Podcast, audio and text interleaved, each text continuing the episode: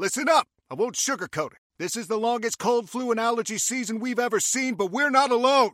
We've got Instacart. Sure, you may be a coughing snot faucet who just wants mommy, but you're not giving up! Not when cold medicine, fragrant herbal teas, and honey shaped like bears can be delivered through Instacart in as fast as 30 minutes! Now let's go win the sick playoffs! Daddy, I just want my soup. Oh, sorry, Sport. App says it'll be here in, in a few minutes. Hm, Instacart for the win. So I'm a father of one. I gotta find a babysitter. I found care.com and I was blown away. Through the platform, I was able to find local and experienced candidates along with their reviews and rates, which were way more affordable than I anticipated. Care.com really put me at ease knowing that they were all required to go through a background check. If you're like me and you need to find someone reliable for your childcare necessities, check out care.com. Find the ideal sitters for your childcare needs. Hey, folks, this is Kevin. On this week's episode of Risk, you'll hear Jillian Welsh. When I got my period and stained my white pants, there's a bit of a learning curve when you first start menstruating. That and more. But before that, it is my job to tell you that Tuesday on MTV, the final season of Teen Wolf begins. Do you want drama? Do you want bromance? Do you want bad guys who can erase people from history? I want good guys who can erase people from history right now. Uh, if you said yes to even one of those, then this is Can't Miss TV made just for you. Catch up on the MTV app now if you've fallen behind because these last episodes of Teen Wolf will make you scream and probably cry at the same time. That's the final season of Teen Wolf premiering on MTV. And just one more thing with the holidays almost here, you don't have time to go to the post office. It's going to be packed with so many people you want to scream. So do what we do. Use stamps.com instead. With stamps.com, you can avoid the hassle of going to the post office during the holiday season. Everything you do at the post office, you can do right at your desk. Buy and print official US postage using your own computer and printer. Print postage for any letter or package the instant you need it. Then the mailman picks it up. We use stamps.com at Risk and the Story Studio. You should too. Right now, you can sign up for stamps.com and use our promo code RISK for this special offer. It's a four week trial plus a $110 bonus offer, including postage and a digital scale. So don't wait. Go to stamps.com before you do anything else. Click on the microphone at the top of the homepage and type in RISK. That's stamps.com. Enter RISK. Now, here's the show.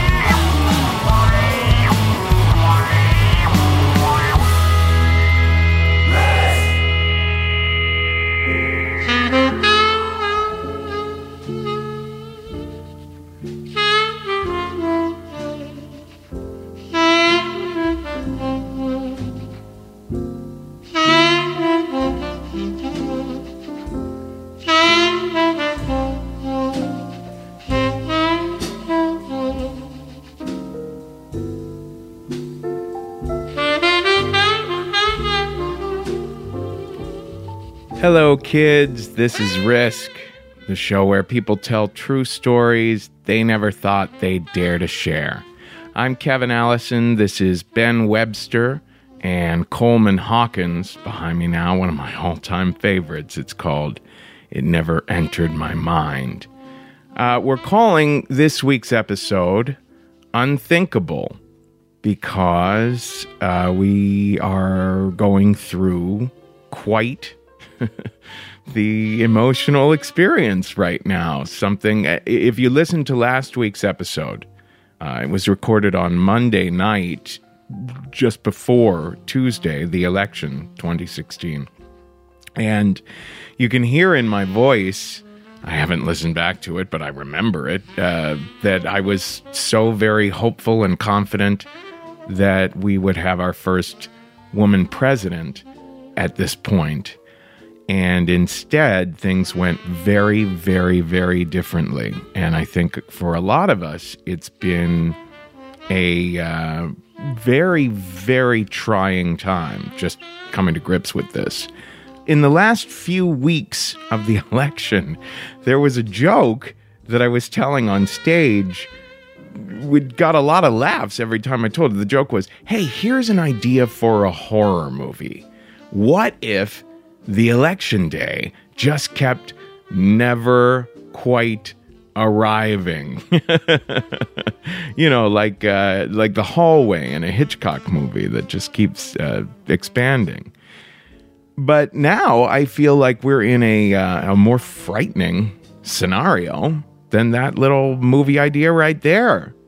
Of course, it was mostly because of the polling that I was so confident that Clinton would win, but also just some sort of fundamental faith that someone campaigning on hate and fear would just not jibe with the American family. Now, I just want to say this. I want and have always wanted all of us to consider this podcast a community, a living community. And I, I, want us to consider it even more so that in the coming years.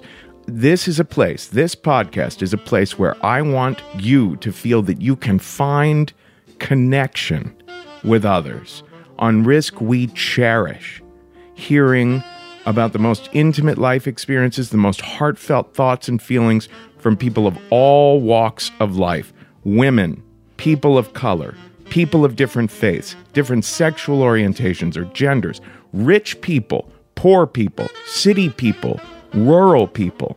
Everyone is welcome here. As long as you come here with respect and compassion for others, we invite you onto our stages. We invite you into our seats, and we hope you're inviting us into your, your earbuds.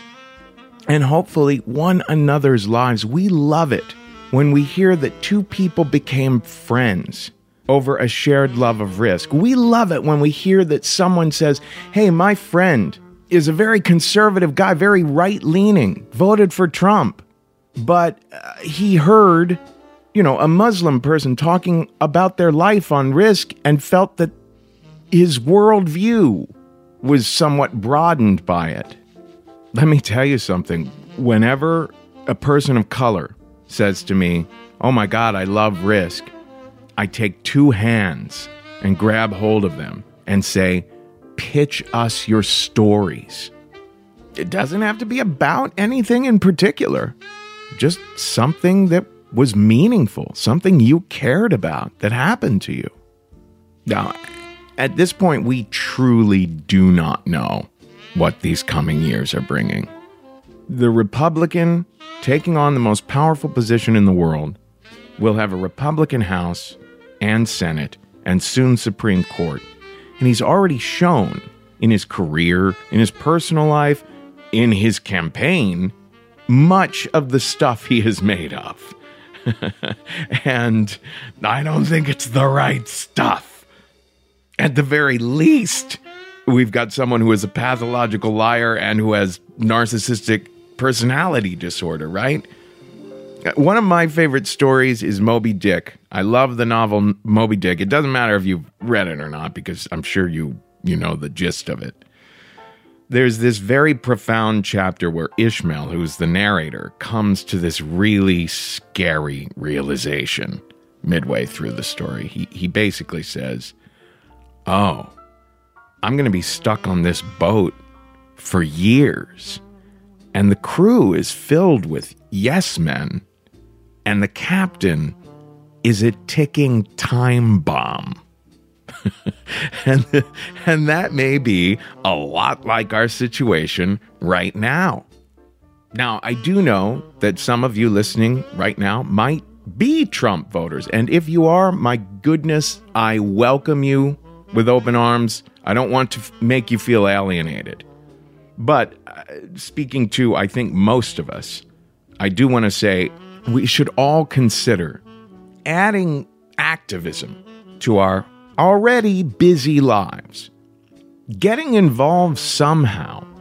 I just bought three books. One's called Doing Democracy, one's called An Action a Day, and another is called Change of Heart What Psychology Can Teach Us About Spreading Social Change. I subscribe to a podcast I that's new to me called The Best of the Left. There are groups to consider becoming a member of the NAACP, 350.org, the Democratic Socialists. It's a good idea to buy a subscription to a legitimate news source, support journalists who are doing real work. I'm thinking of, you know, bringing something up each episode in the coming years of, hey, here's an idea of something you could do. Here's one right now nationalpopularvote.com. If you go to nationalpopularvote.com, you can alert your representative to get your state in on this initiative. There are 11 states that have opted into this that say that on election day they will give all of their electoral votes to whoever got the mm-hmm. popular vote. And so if we get 10 more or 11 more states to do that, bam, the next election will go to the candidate who got the most votes. But we need to stay energized, folks. We need to keep coming back again and again over these next few years. You know, the left needs new energy, new people, new strategies, and a new tone to some of our communication, I would say. You know, if we're burning flags, and scolding people left and right about safe spaces and trigger warnings, and calling anyone who might not be a full fledged bigot a bigot, you know, rashly and right off the cuff, we are not likely to be winning people over. And if Tuesday proved nothing else, it's that we need to be winning people over. I have a friend on Facebook. Her name is Rachel, and she wrote to me. She said, I've been trying to engage some of the Trump supporters that I'm Facebook friends with in conversation, one at a time, really kind, compassionate conversations where we can just find one small thing to agree on. Usually I can get them to cop to having one marginalized friend, and we go from there. We don't want to submit to anything that is abhorrent. We don't want to acquiesce, to give in. We have reason to be angry. We have reason to be loud. But we also have to be strategic. There's a new expression people on the left are using nowadays, and this one I can get behind. The saying goes instead of calling someone out, first see if you can call them in.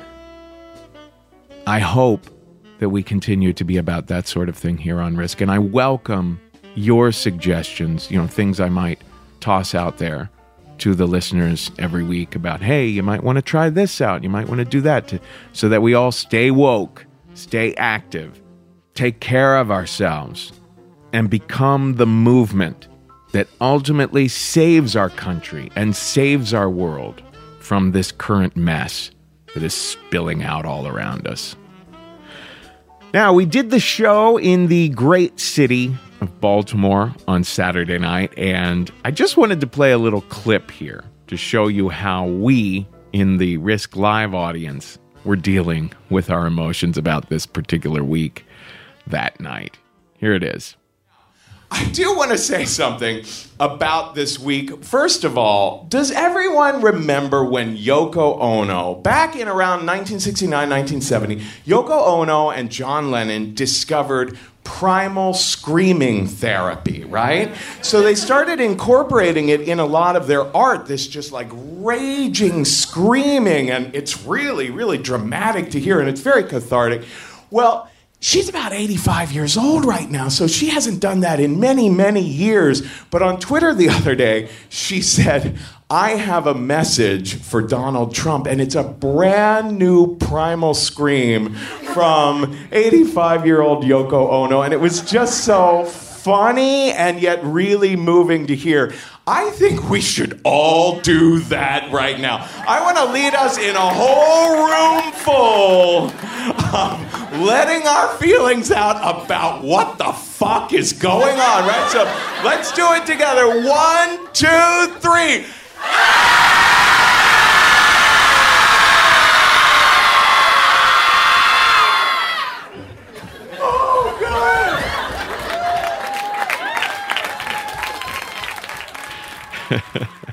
so so there you go. There we are, sounding our barbaric yawp. Now, let's get to the stories. We decided this week to run an episode of funny stories. The episode's called Unthinkable, which is a nod to what we've just been through, but it's also kind of a nod to the ridiculousness of the situations of everyone finds themselves in in these stories. We figured we needed a little bit of a break from uh, some of the really serious stuff to uh, you know focus on some lighthearted stuff going on in today's stories. Now, in a little bit, we're going to hear from the great Josh Gondelman, one of my favorite people in comedy, just a total sweetheart and such a smart guy. He is a writer for Last Week Tonight with John Oliver. But before that, a little something from Jillian Welsh, who told this story the last time we were in Toronto. Jillian's going to be in the next Stage Theater Festival in January in Toronto. Here she is now with the story we call Aunt Flo.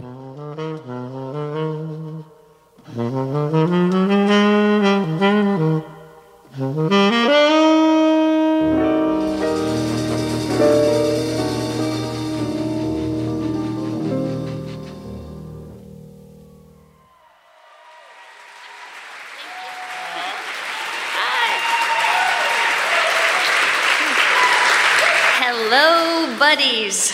Uh, has, have you guys been to New York before? Yeah. Okay, so I used to live there, but did you ever notice how there was like these like two police officers at the opening of a subway and this like plastic table?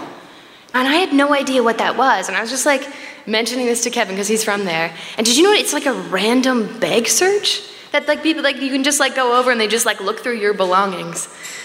I don't know. I thought that was weird and maybe funny. Uh, yeah. Okay, so uh, as I said, I, I was living in New York City when I was about 19 years old, and I was working for a Shakespeare company for an entire season. And there, I fell head over heels in love with one of my fellow actors, Jeffrey Warwick Brown the second. Man, like I would go out of my way to kind of just like smell him. and he had this skin, like I would I'd like try and touch his skin. It was so soft, and it was like this beautiful, soft ebony skin wrapped around these rock hard muscles. And when he would like speak, he had this voice, this deep velvet voice. And when he would rap the heartened bard's language in it and look at me in my eyes, I would forget my lines. Like I would straight up forget what I was supposed to say. And after a while, it kind of became clear that he sort of liked me too. but I have one very, very important rule in the theater, and that is you do not sleep with the people you are working with, especially when you're locked into a year long contract. But by night, my right hand, and sometimes my left, would embody Jeffrey until my sweat soaked the sheets. So finally, the whole year goes by.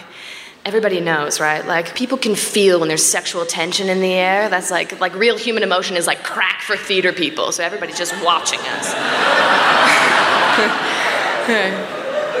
so it's the end of our final cast party, and I'm standing outside of the bar in a streetlight, and I'm finishing the end of a cigarette before I hail a cab, because sometimes I'm a little bit bad when all of a sudden I feel him come up next to me and I hear the shing scratch of his Zippo lighter, because most of the time he is very bad. And then he looks at me and I look at him and he just takes this like stray strand of hair that I have on my cheek and he tucks it behind my ear.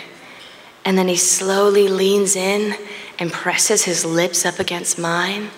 And it moves into one of those like really deep, passionate kisses. And I know that we were making that shit look good because we are actors. so then he looks at me with this like devilish grin in his eyes that contain the secrets of the universe. And he says, So, uh, you want to come back to my place? And with all the nonchalant sex I can muster, I'm like, Sure. Bumped my head getting into the cab, but we are moving on. So we get to his five story Brooklyn walk up, and he's got me pressed up against the door while he's fondling my breast and unlocking his door at the exactly the same time. This was a very, very talented man, triple threat and beyond. So finally, we get into his apartment, and I have to pee because I was I've been drinking beer all night long. So I'm like, I'll excuse myself to the bathroom, and I get in there, and I realize that I'm nervous. Like my hands are shaking, and my heart is just like racing. And I catch my own reflection in the mirror, and I'm like, Jillian, Listen, okay, you have wanted this for an entire year. You have thought about this moment, and finally it is here, and you are gonna be great. And then I like give myself the guns, and I dance a little bit, and I'm like pumped and ready to go, and I sit down to pee when, oh no. Oh, no, no, no, no, no. Three days before I'm supposed to. In that exact moment, I get my period. My dream man is outside and my uterus is holding up a red flag. now, I'm gonna pause here for a moment and take you a little bit outside of this bathroom that we're in right now because I know I was talking like real slow sex, Manhattan cool, and talking about masturbation in the beginning. My reality, like my actual reality, is that I grew up on a farm in southwestern Ontario with a bunch of really conservative Catholics. yeah. When I got my period and stained my white pants, there's a bit of a learning curve when you first start menstruating.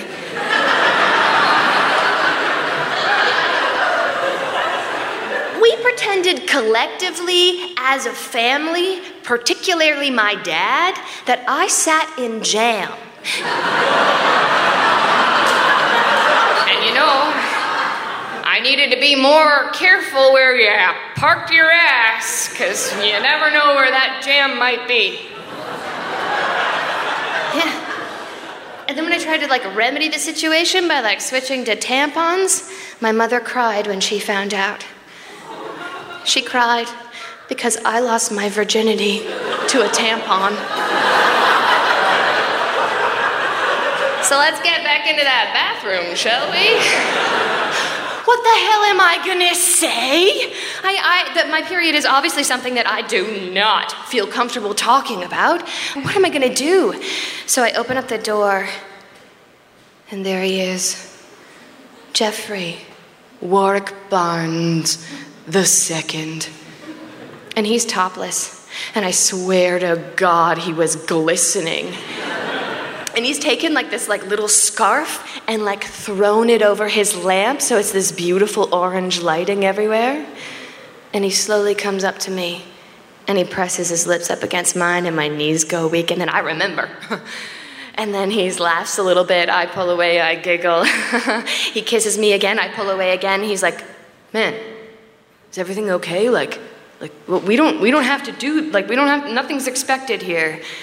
And i'm like no no no i i want this. This is something that i want. But and i'm like what am i going to say? What am i going to say? And i'm like my aunt flo my aunt my aunt flo has just landed and she is very much in town And he's looking at me, and he's like, What? Like, so what, your aunt is here? Is she at like the airport or something? Like, do you have to go get her? Like, just like, can't she take a cab? And I'm like, No, no, no, no, no. no, um, And I just look at him and I finally I feel my cheeks go super red and really hot and I'm looking at the ground and I'm like, I have my period. And I look up and he's looking at me and he laughs. He's like, so? I'm like, so? I mean, what do you mean, so? And he's like, so? And I'm like, so? so, what do you mean? He's like, man, listen, I grew up with a bunch of sisters. Like, I don't care. Now, in hindsight, that's a bit weird. Talking about your sisters in that moment. But at the time, it was like everything I needed. And he looked at me with that devilish grin again and he said, It's now or never, kid. and so I flipped off the light. And for the first time in my entire life, I just let go. Like I felt what it was like to move and breathe and make your body a part of another body. I stopped thinking about, like, oh, how is my hair cascading on the pillow? Or, am I making the right sounds at the right time? yeah, or like, is this right? Am I doing this right? All of that was gone. It was just me and another person. I was making sounds I didn't expect to make. I discovered flexibility I didn't know I had. And then, for the first time in my whole life, I had an orgasm from having sex. Yeah. And I just lied there with him afterwards. Like, I just craved the sound of his own heartbeat, so I'm listening to it on his chest. And I'm tracing, like, his little chest hairs and the beads of sweat. And I realize in that moment, I finally feel like I figured it out what it is to be a woman. Like, I have finally unlocked this secret magic that we all hold within us. And eventually he gets up to go to the bathroom and he like turns on the light. I turn off the light. he turns the light on, I turn it off. He laughs, he goes to the bathroom. I turn the light on. It was like CS fucking I in there. I paused for a moment in sheer amazement that this this little vessel could hold just so much. And then, to my own Catholic shame and guilt, straight ahead of me on the very, very white wall is my own crimson handprint.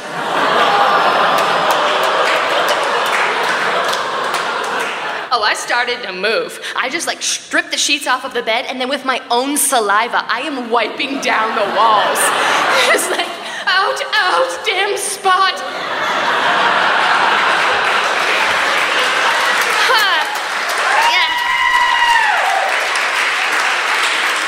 I'd like to take a moment to thank the human who invented high gloss paint.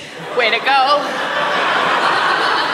And I don't know if I was like moving like the Flash or if he had a bit of cleanup to do on his own end of things. But by the time he came back into the room, I had the lights on full, the bed was made. And by the bed was made, I mean I just like pulled the comforter up so he couldn't see that the sheets were missing. Because in my despair with these sheets, I didn't know whether to put them in his hamper because then I thought he's gonna have to wash these sheets in the hamper. So then I went to go and put them under the bed, and then I'm like, he's gonna find them underneath the bed. So I took these bloody sheets and I put them in my own backpack. because I'm a lady.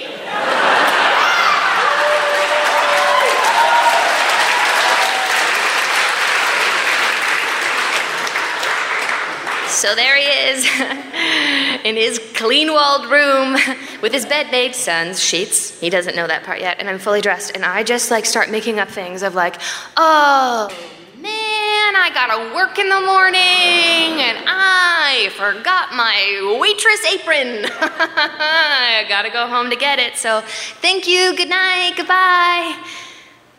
And he just looks so hurt. And I got outside and fuck, the guilt for guilt set in. I mean, here was this guy, this guy that I really, really liked. I mean, he was brilliant and he was talented and he liked me back and he didn't care. And now I just left and he thinks that it was like some one night stand thing. But furthermore, I have stolen his sheets. How do you come back from stealing someone's sheets? Am I like supposed to text him, be like, oh, funny thing, open my bag and your sheets were in there. Weird smiley face emoji. Coffee? And so I'm like deep into the like, what do I do? What do I do? What do I do? And I'm on the subway platform when I hear, excuse me, ma'am.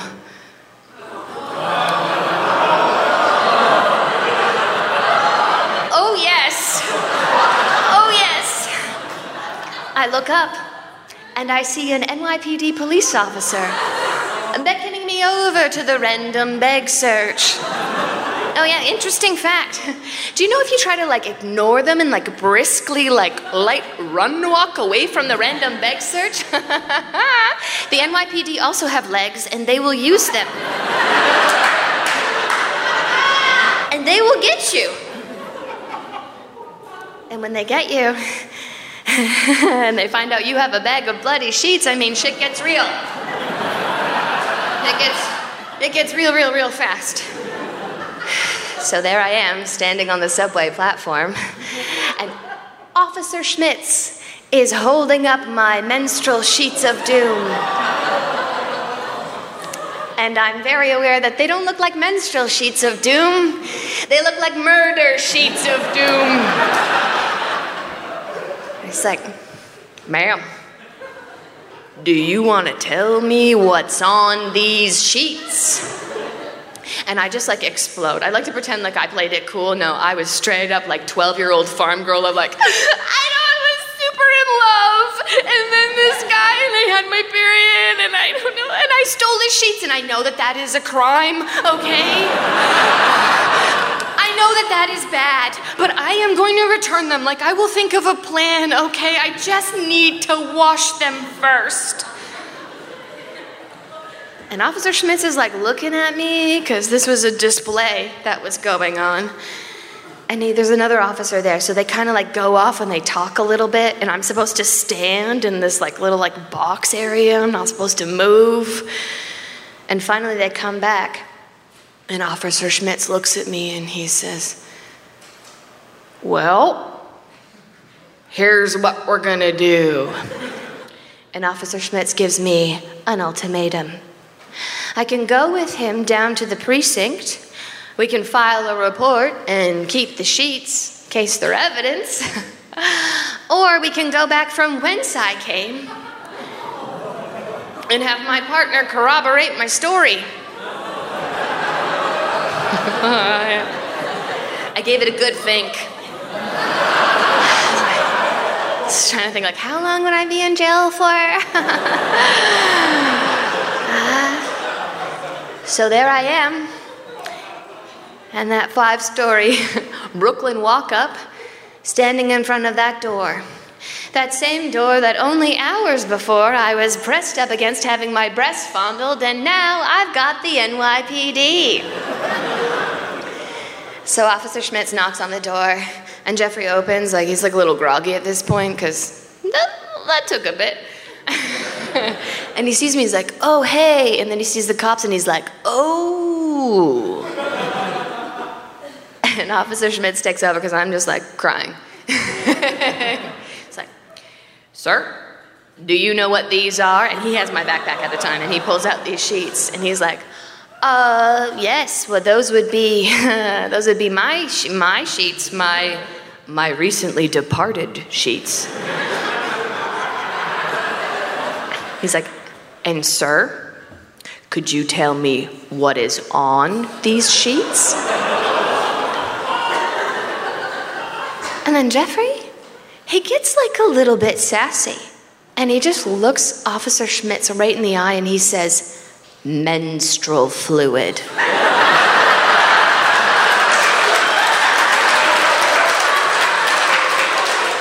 he just said it.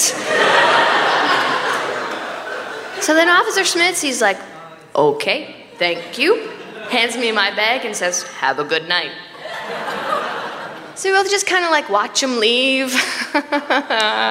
and then I turn back and I just start crying even more. I'm like trying to apologize. And he's like, Hey, hey. So, uh, he looks at me and he lifts my chin. He's like, So I guess you like really didn't have to work in the morning, right? and I'm like, No, I'm sorry, I lied. I just, and he's like, You're like strange. You're like the strangest person I've ever met. Wonderfully strange. And then he says, You think that uh, maybe you and that Aunt Flo of yours would want to come in and spend the night? And then maybe tomorrow, after we go to the laundromat, I'll show that aunt of yours Central Park. And I stayed. Yeah.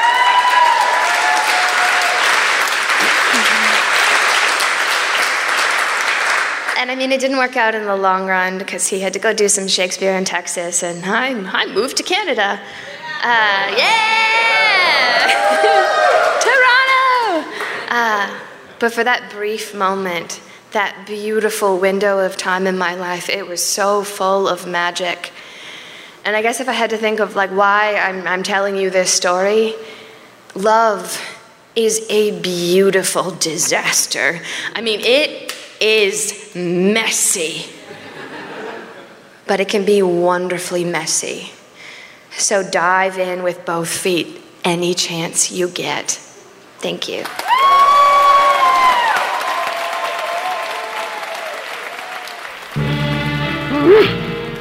Now, from the world of the gruesome and grotesque, comes your most horrifying meeting with nerve chilling fear.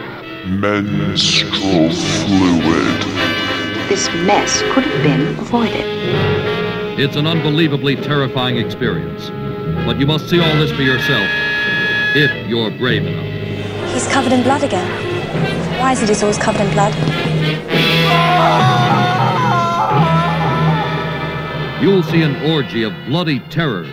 The house that dripped blood, blood, blood, blood, blood, blood. Sometimes you don't want to believe what you see, but sometimes it's true.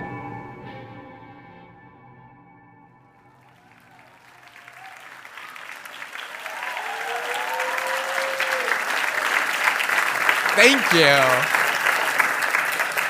So I moved to New York City about five years ago, and it was a very alienating experience for me. I didn't feel like I belonged. I felt out of place everywhere, and everything just felt like more of a struggle than it should have been. I felt lonely, even though I had friends and was in a relationship.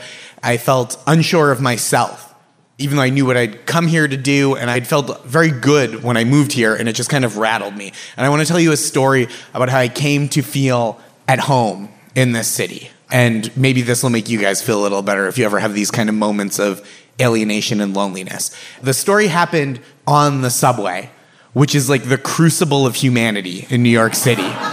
It really tests what you're made of as a person, and you come out different on the other side of every trip.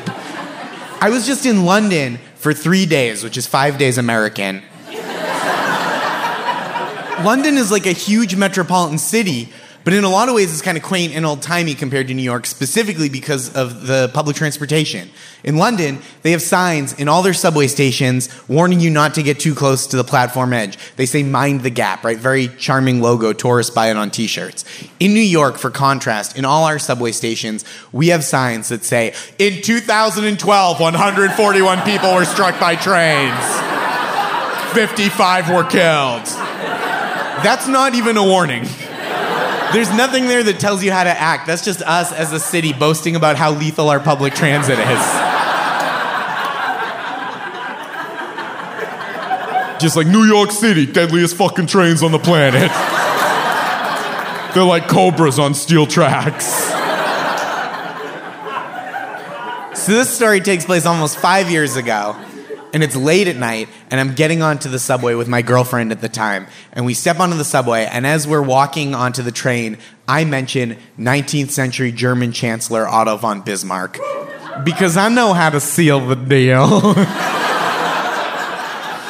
and we walk onto the train, and right across from us, there's a homeless gentleman asleep, standing up in the style of a horse. That's how they do it, that's how he did it. And that wasn't the moment that I felt at home. I wasn't like, let me join you, father, right? It was, that's just where it starts. So we walk onto the train, and when I mention Otto von Bismarck, the 19th century chancellor of Germany, he wakes up, stares me in the eyes, and engages me in debate. Like we're a one on one debate society, and my time is up. And I expected him to have kind of the standard homeless gentleman voice, right? Like Tom Waits on his Tom Waitsiest day. But he didn't. He had this beautiful, rich baritone. And when he spoke to me, this is what he said verbatim There were no chancellors in those days. Otto von Bismarck was the king of Germany. He unified the Germanic people, but he scattered Africa. That is the legacy of Otto von Bismarck. then he fell back to sleep standing up. Like Abraham Lincoln at Disney World's Hall of Presidents. Leaving me to wonder is that what he says to everyone that gets on the train? And I just brought up the topic he was going to discuss anyway? I did not have to worry. My girlfriend woke him up to ask a follow up question, which until that point was the thing I thought she only did to me. she says, Excuse me, how did you have that knowledge at your fingertips, waking up from a dead sleep in that way? How did you come by this expertise? That was amazing. And he said, I studied in England, I studied in France. I was a professor here at Monroe College in the Bronx. But now, look at me. Here I am, homeless and an alcoholic, asleep on this train with my two ladies. And we look around, and there's nobody else on the train. Then he opens his jacket. He's got Jack Daniels on one side, Johnnie Walker on the other, which to me didn't look like ladies, but gender's a spectrum, and I wasn't there to judge. Then he goes back to sleep as if to suggest, This is kind of where I do this. Leave me alone. My girlfriend wakes him up again to ask one more question. She goes, What was it like living in Europe? like he just got back from a semester abroad and had to write an independent study essay. And he answered very graciously. He said, It was better there. There was health care for everyone. Here, if I'm sick, who knows what happens to me? But there, I see a doctor immediately. I thought that was really like an incredible, thoughtful answer given the circumstances. And the train stopped and we got off, and I was just like blown away by how we'd completely written off this man's station in life and his perspective based on the way we met him, right? But he had this incredible breadth of knowledge and a willingness to share it that I thought was really incredible and impressive. And it kind of knocked me on my heels. And we get onto another train to go the rest of the way home. And I lived in like Hamilton Heights in Harlem, heavily Dominican neighborhood. Yeah, woo. It was a lovely place. So there was, I think, a Dominican woman and her little six year old son, who's the cutest kid I've ever seen. And he's got a hat on that's the face of Bert from Sesame Street. I was like, hey man, that's a great hat. And he looks up at his mom, like, can I talk to the stranger? And she kind of nods, like, yeah, this nerd's not any trouble. I can tell from the cardigan. it's the summer. And he looks up at me and he says, Thank you. And I say, You're welcome. And he's now emboldened because I've spoken to him and I've engaged him, right? So he comes at me with a question. He goes, Are you two the brother and the sister? And I was like, No. And then he says, Why not? Which was a question I'd never considered the answer to. Certainly not in like a family friendly way, right? Because my first instinct was just to be like, nah, dog, I smashed that on the regular, you heard? Pound it, son. But that can't be his sex talk. That's not my place. But I figured it out. I said, because we have different moms and dads. And that was enough for him. He was like, thank you. So the train stops, and we go to leave. and this little boy and his mom get up to leave.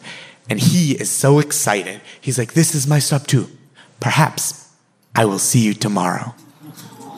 And I was like, Yeah, maybe.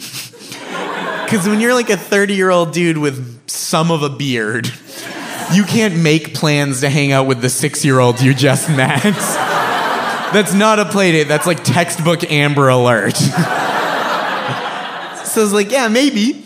But I was so charmed by this little kid, right? He was so open and curious and just soaking up the world like a sponge, just hungry for information and excited to learn about the world around him and the people around him. And that was so amazing. Just that we first met this man, right, who we'd totally written off because of his position in society. Then we met this child who just had unlimited enthusiasm and boundless curiosity. And I thought, wow, that really, to me, represents the entire spectrum of human potential. I really thought that. And I said out loud to my girlfriend as we walked up the stairs to my apartment, I was like, I need to be a better person. I want to be a better citizen of this world, which that's not even a phrase. that just sounds like a Gap ad for HIV awareness. And I said that, and we get to my apartment, and the first thing I do is I turn on my laptop, and the first thing I do once my laptop boots up is I look up Otto von Bismarck. And the first thing I find out when I read that Wikipedia entry is he was the fucking chancellor the entire time. I was like, that dick didn't even know what he was talking about. That little kid probably wasn't even a kid. He was probably a 45 year old Mexican little person who likes to punk out white people on the subway. And at that point, I realized the lesson of that night wasn't that you should trust and embrace every point of view and seek out diverse experiences. It's that you should be glad you didn't go to Monroe College in the Bronx because their faculty is made up of lying drifters. it's the wrong lesson, but I learned it. Thank you guys so much. Good night.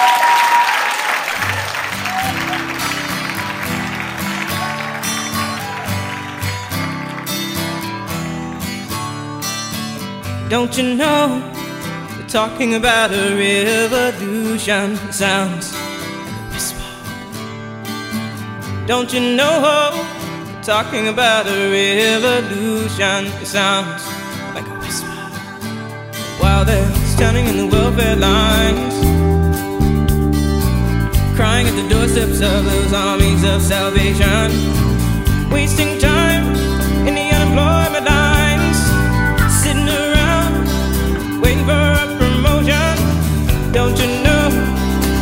Talking about a revolution sounds.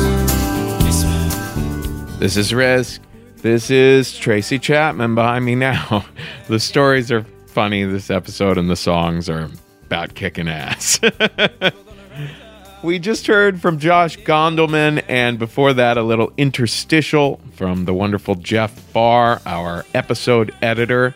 And before that, of course, we heard Jillian Welsh, who will be in the show Two Truths and a Lie at the Next Stage Festival in Toronto in January. She's also part of the sketch comedy group Mine Cunt. So there you go. I I said that word that I rarely say. And before we get back to these stories, I want to say, you know, we've all taken jobs to earn extra cash. Back in the day, I prostituted myself. But I've got a better way. you can earn extra money on the side. It's so much easier thanks to Uber. Uber's the ultimate side hustle. Driving with Uber is a new way you can earn extra cash whenever you want. It's not just another JOB. It's totally flexible. You can turn it on and off just like your car. If you have a few spare hours here and there, drive with Uber. Have you ever wanted to be your own boss? You'd probably make a great boss. Drive with Uber and you're your own boss. If you're driving right now, you could be earning right now. Every day is payday when you drive with Uber because you can cash out anytime with Instant Pay. With access to Instant Pay, cash out your earnings up to five times a day with no minimum amount required. So, listen, if you enjoy earning extra cash, if there's something special you'd like to buy, your car can start making you money. So, go ahead, get your side hustle on, sign up to drive with Uber today. Go to uber.com slash drive now. That's uber.com slash drive now. U-B-E-R dot com slash drive now. All right. In a little bit, the wonderful Adam Newman makes his return to the show. The hilarious Adam Newman. Uh, but before that, Jay Flewelling told this hilarious story the last time we were in Portland, Oregon. Here he is now. This is Jay Flewelling with a story we call 6040.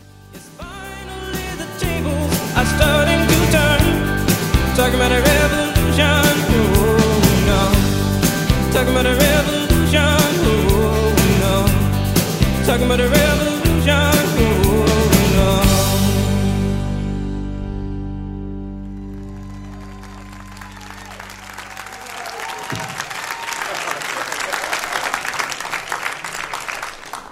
So, my name's Jay, and I do a lot of improv comedy, and I have for seven years.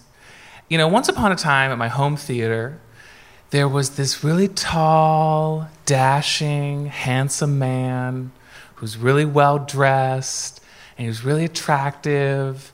And we had this really flirtatious relationship, really playful, you know, really spicy. And, you know, the only thing that was wrong with it is he was straight. Damn it. it's like the story of my life.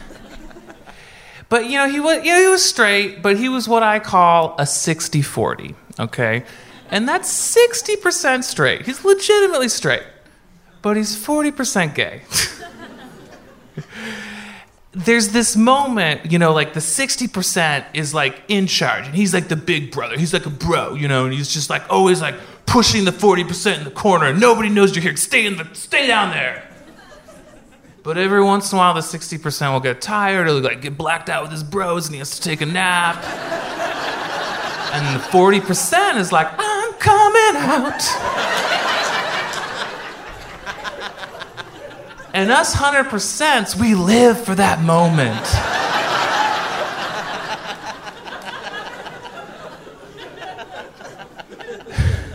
Because you know all the you know all the Ted Cruz people of the world, you know they always say all these like insane things about the gay agenda, and they're all insane. You know, and one of them is always like they're trying to make people gay, and they say that because it's true. I'll give it to them. You know, but we only want the hot ones, so Heidi, you can have Ted Cruz. And so, you know, when a 60 40 gets around like 100%, you know, it's like the 40%, like, it, there's hope in the world. You know, it comes alive, and it's like a Horcrux from Harry Potter, like being drawn to me, you know. And, and, you know, because, you know, gay men can, like, they can smell each other. You know, it's like a sixth sense, you know, and like, you know, and there's nothing more alluring than the smell of a 60 40, okay? And it just, you know, it just smells like magic, okay? It also smells like what straight people will never know, okay? Just don't try. Uh, right now, you know, I can smell like 10 60 40s. I mean, I mean 100. It's Portland. I'm sorry. Silly me. And so this guy that I performed a lot of improv with, you know, he was classic 60-40. Like all the classic signs were there. One, he was really into musical theater. But as an actor, okay? You know, and he he also had a six-pack, which straight guys just don't have six-packs. It doesn't doesn't exist. And if you're out there like, hey, I'm a straight guy and I have a six-pack, well,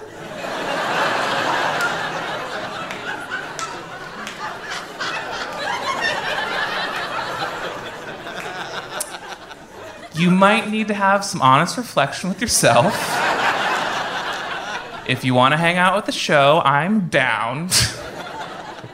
but the, the most classic 60 40 sign was he was still dating his high school girlfriend who was also into musical theater, you know, and so they went to college together and they went to Portland to do musical theater together, you know, and yeah, I was just like, you know, come on, 60 40, okay?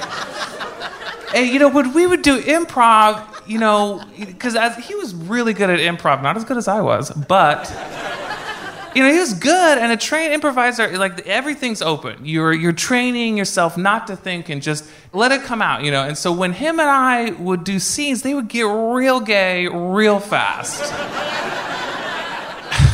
And like sometimes, you know, I was like, I don't want to do like a gay trope scene, you know, and I would be like, I'm your girlfriend, and he would just be like, Give me the Johnson Files, boyfriend. I'm like, it's like he just would hear what he wanted to hear, and I believe the saying is, a drunk man's words are a sober man's improv scenes. So.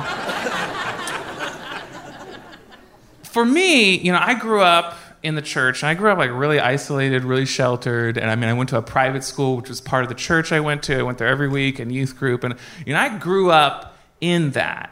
And when you're starting to be honest with yourself, and you're starting to be honest with who you want and who you're attracted to, there's a really strong feeling of I cannot be gay because they cannot be right.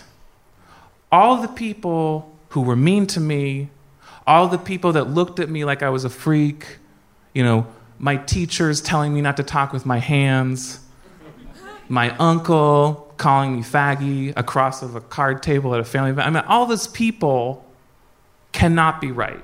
They cannot win. And that's a hard feeling to shake. And it's even harder for a 60 40 because you know they didn't have to come out. They're not coming out. They're not really gay, but then they have that really strong feeling of like, no, they can't win. So me and the 60 40, we get scheduled for a show together.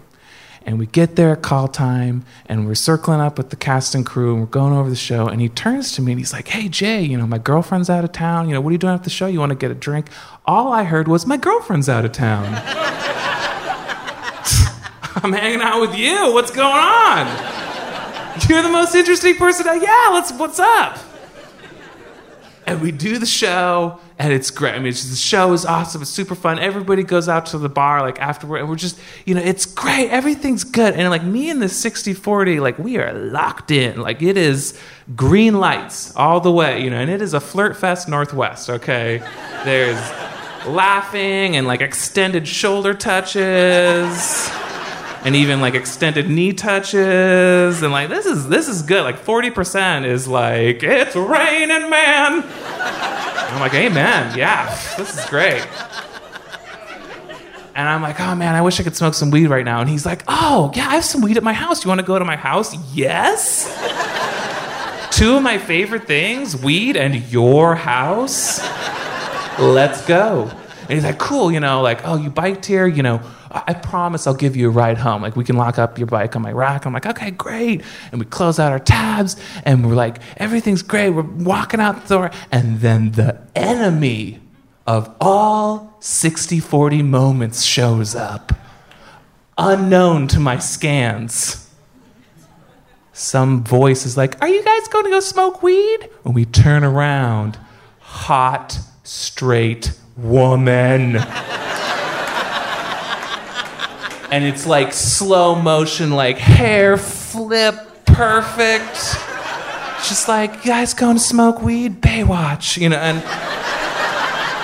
and he's like 64, he's like, yeah, you want to come with us? I was like, yeah, you want to come with us? She's like, yeah, let's go. And we like go to the cars and we're putting my bike on the rack and I'm like, oh gosh, and it's really complicated. And it's a key and this whole thing. I'm like, okay, what you know, whatever. This is this is fine. No, no big, you know, we'll go there, we'll smoke some weed, it'll be fine. You know, she'll leave, and then me and 6040 can get to doing the Lord's work.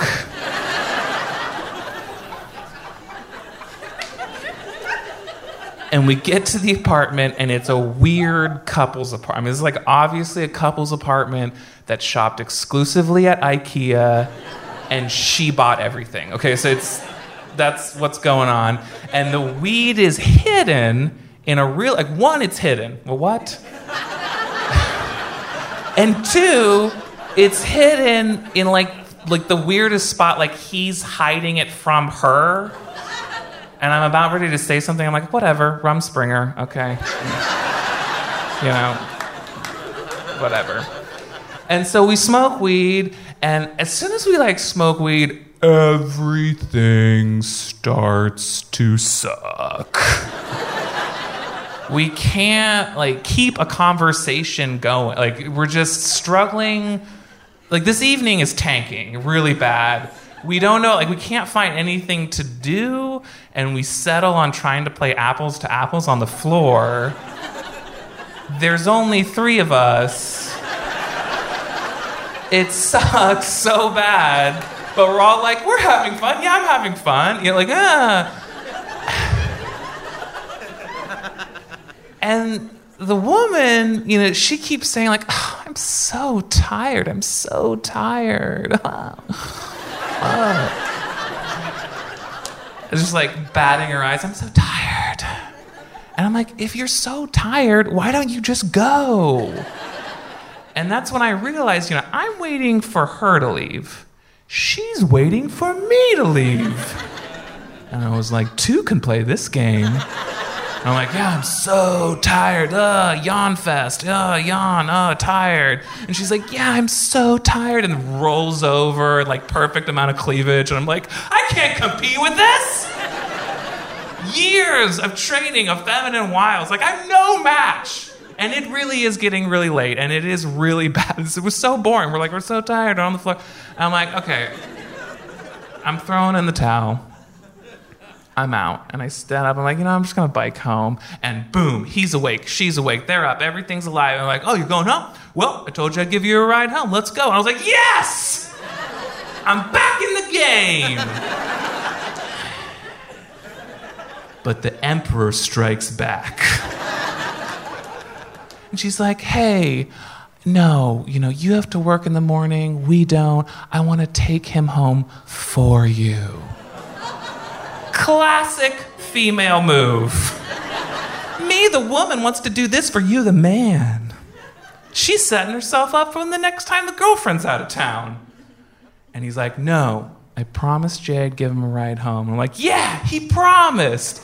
And she's like, No, I live in Southeast. This bike can fit in my car. Like, I want to do this for you. And she's so persistent and she's so logical. And like, I can see the 60 40's face is really like, uh, like fighting it. And it's like, oh, oh, well, okay, yeah. And right then, the 60 40 moment just like goes through my, it's gone. It is gone. And we walk down the weird stairs and cross the gloomy street. You know, me and the 6040 are like forlorningly like taking off my bike from his bike rack and unlocking it, and it's really complicated, it's taking way too long. And we're just like looking at each other and we're baffled. We're like, what happened? What happened to the evening that was promised to us? And the 40% is like, no! And my 100% is like, no! And his 60% is like, that was close, bro. Real close.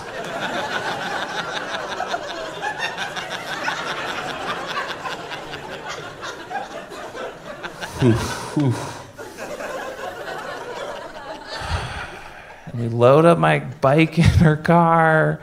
As soon as the door shuts, all feminine wiles, all pretense just drops. She pulls out a Pall Mall cigarette, like lights it up like a trucker. you know, she like looks over at me, oblivious, and is like, "Oh man, don't you just think he's so hot?" And I look right at her dumb face, and I say, "Yeah, I do." Now take me home. Thank you so much.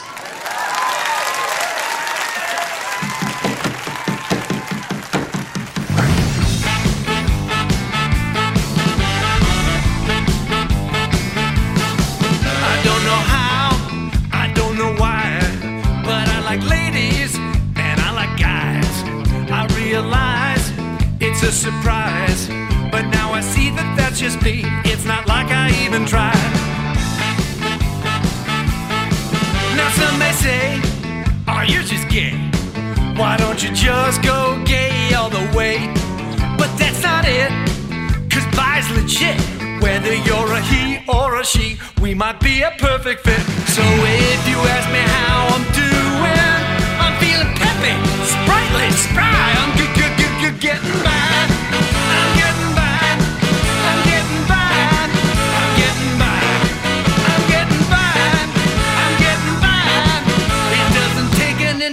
you get that I'm bisexual?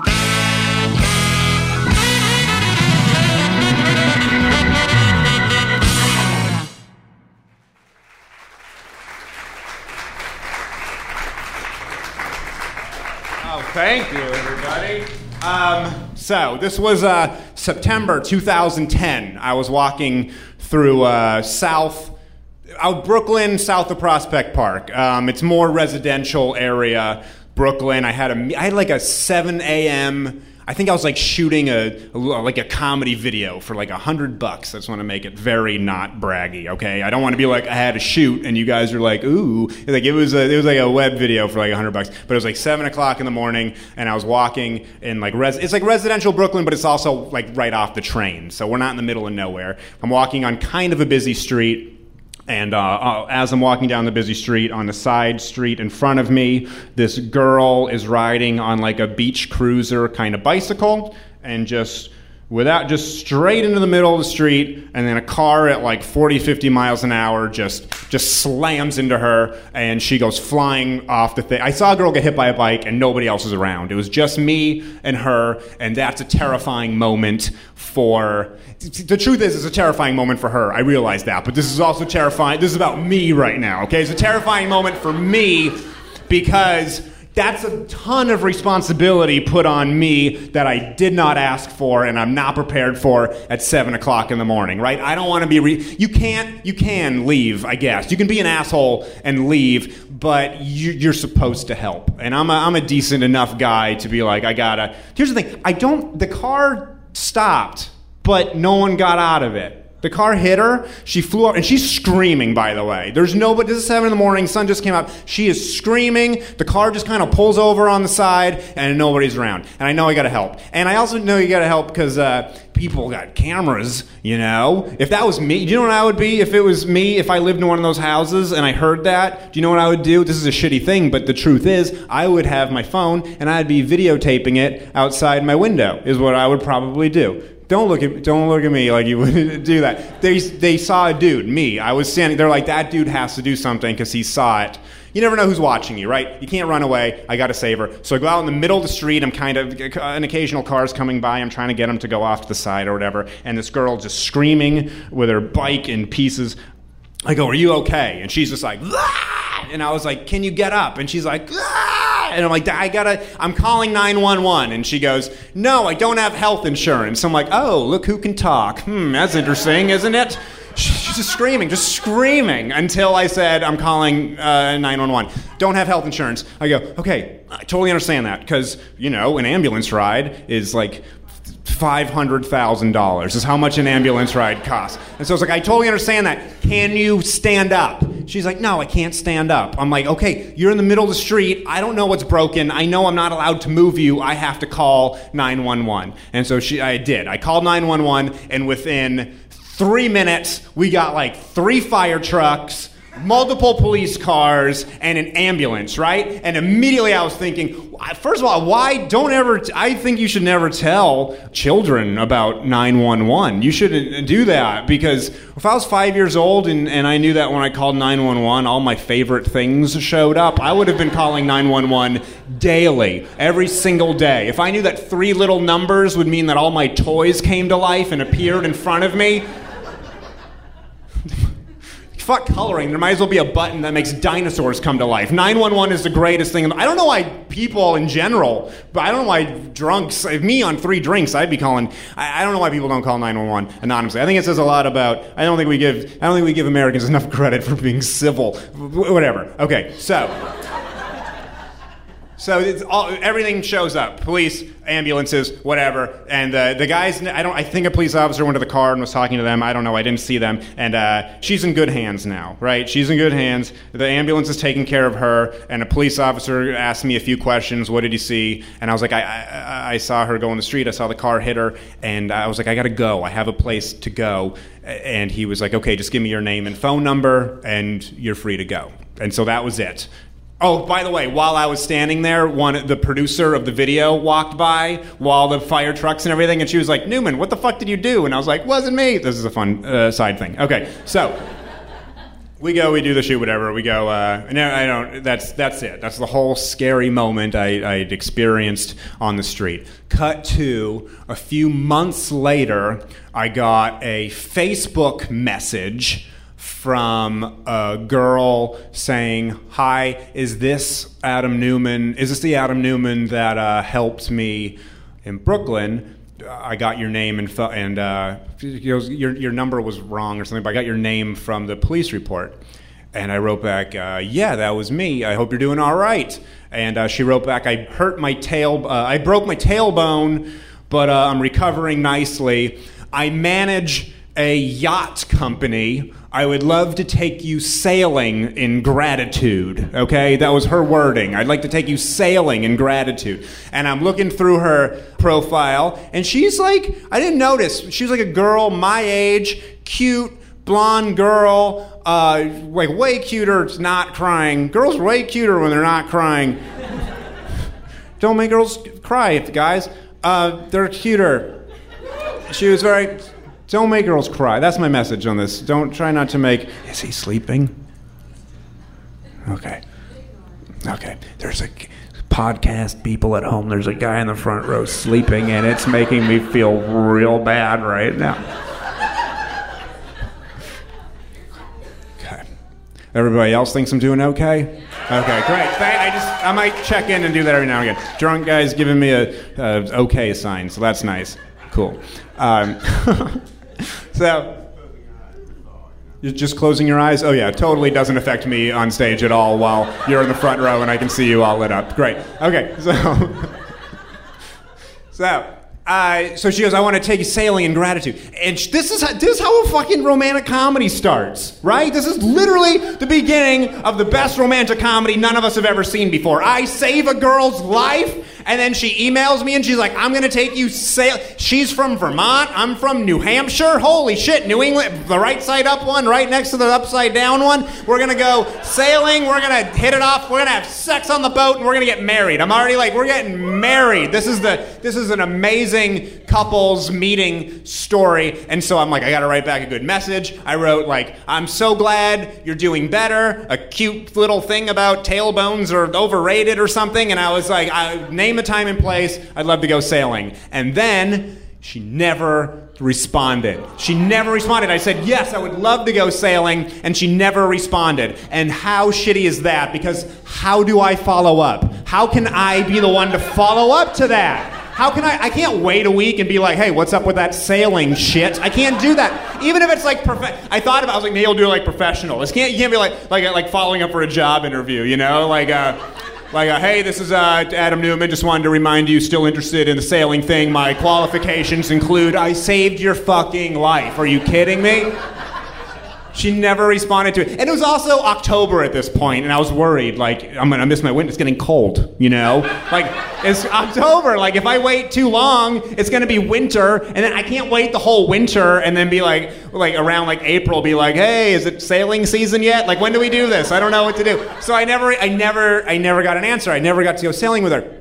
So, cut to a year later, this is September 2011, I get another Facebook, always Facebook. I got a Facebook message. Uh, it was uh, Adam, I work for an attorney representing a woman and said her name uh, who was hit by a car while riding her bicycle in Brooklyn last September.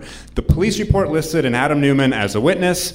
Are you that Adam Newman? And then in parentheses, he wrote, uh, How often are you asked that question? LOL. Okay, that's like weird for an attorney. First of all, for an attorney to even contact you on Facebook and put an LOL in there, I thought was very odd.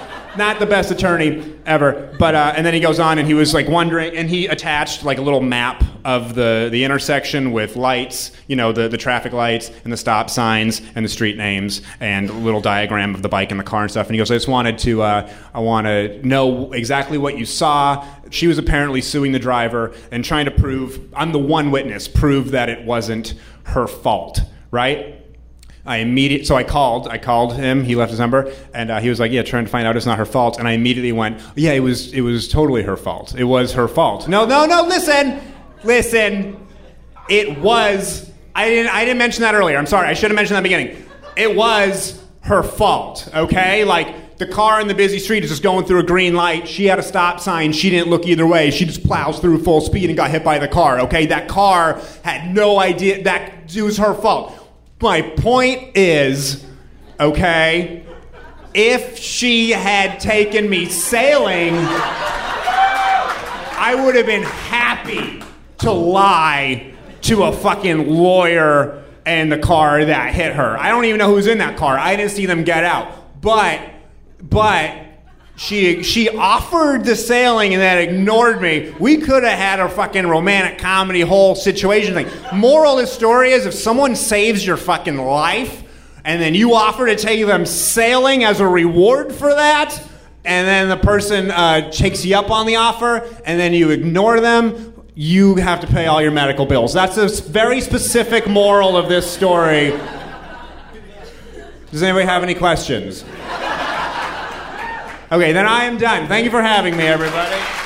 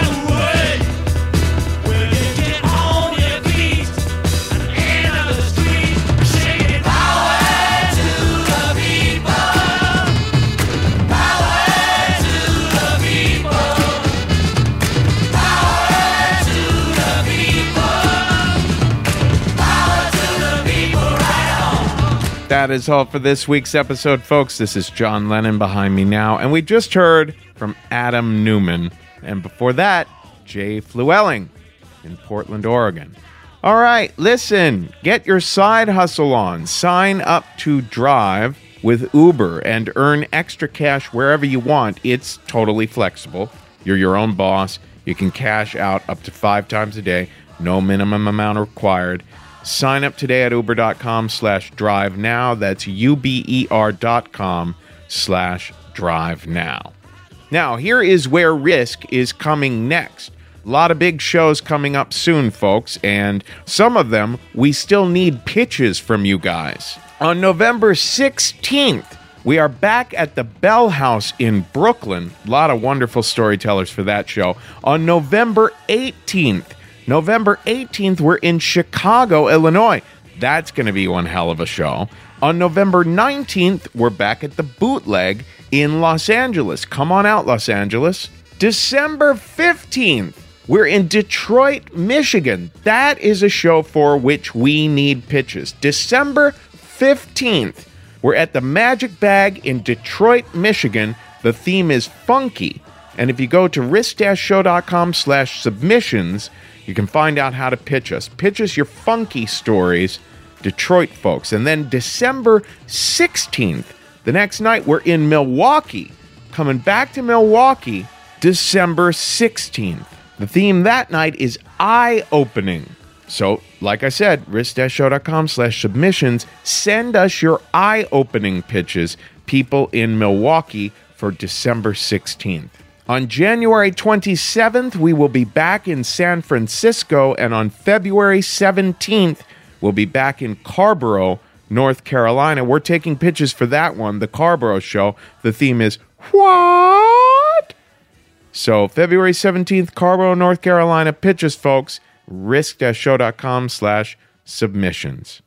Folks, today's the day. In the name of freedom, and equality and justice and love. Take a risk. This land is your land. This land is my land. California to the New York Island. From the Redwood Forest to the Gulf Stream water. This land belongs to you and me. As I went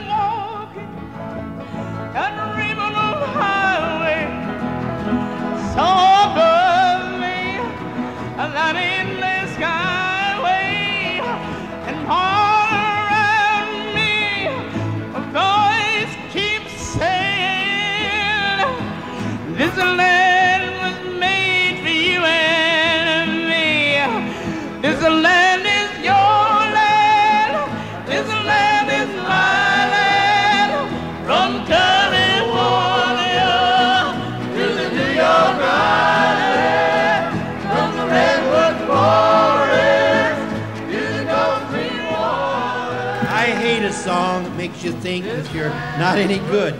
I hate a song that makes you think you're just born to lose, bound to lose, no good to nobody, no good for nothing. Because you're either too old or too young or too fat or too thin or too ugly or too this or too that.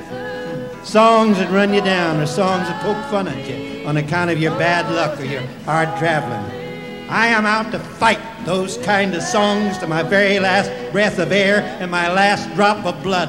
I am out to sing songs that will prove to you that this is your world and that if it's hit you pretty hard and knocked you down for a dozen loops, no matter how hard it's run you down and rolled over you, no matter what color, what size you are, how you're built, I am out to sing the songs that'll make you take pride in yourself.